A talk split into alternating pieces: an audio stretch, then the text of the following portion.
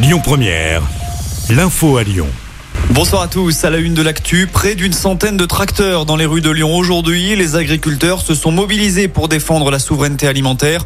En fin de matinée, ils ont déversé une benne remplie de déchets végétaux devant le siège de la DREAL, la direction régionale de l'environnement, de l'aménagement et du logement. Le cortège a ensuite pris la direction de la préfecture du Rhône. En début d'après-midi, une délégation de représentants des jeunes agriculteurs et de la FDSEA a été reçue par Fabienne Bussiot, la préfète. Oulin et Pierre Bénite ne feront bientôt qu'une. Les deux communes de la métropole lyonnaise devrait fusionner dans moins d'un an. L'annonce a été faite hier. Les deux conseils municipaux devront voter cette fusion qui sera effective le 1er janvier prochain. Ce serait l'actuel maire de Pierre Bénite, Jérôme Moroge, qui prendrait les commandes de cette nouvelle commune dont le nom devrait être Oulin Pierre Bénite. De leur côté, les écologistes de la métropole de Lyon réclament un référendum sur le sujet. À noter qu'en 10 ans, 38 communes rhodaniennes ont fusionné pour n'en faire que 12 aujourd'hui. Retour à la normale sur le métro B. On vous rappelle qu'une panne avait touché la ligne ce matin et le trafic a été perturbé jusqu'à la mi-journée. Le métro ne circulait qu'entre la gare d'Oulin et celle de Pardieu. Selon les TCL, il n'y a désormais plus de problème concernant le métro B.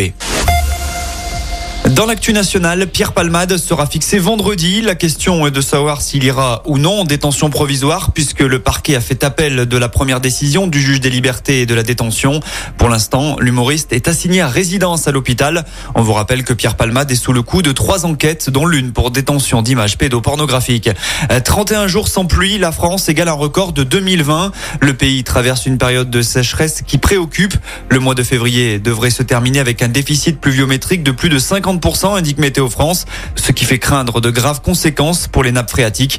Février 2022 devrait être l'un des mois les plus secs depuis le début des mesures, c'était en 1959. Le gouvernement doit justement réunir des spécialistes après-demain afin d'évoquer une possible sécheresse cette année.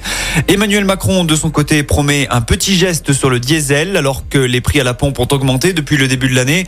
Le président de la République a profité de son déplacement à Rungis ce matin pour annoncer une nouvelle ristourne, un appel du pied notamment destiné à Total Energy.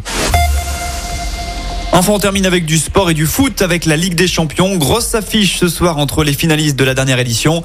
Liverpool affronte le Real Madrid de Karim Benzema. L'autre match du jour, c'est Naples qui se déplace à Francfort, l'équipe de Rendal Colomwani. Coup d'envoi pour ces deux affiches, 21h ce soir.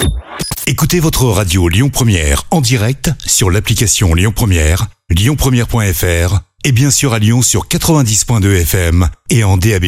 Lyon Première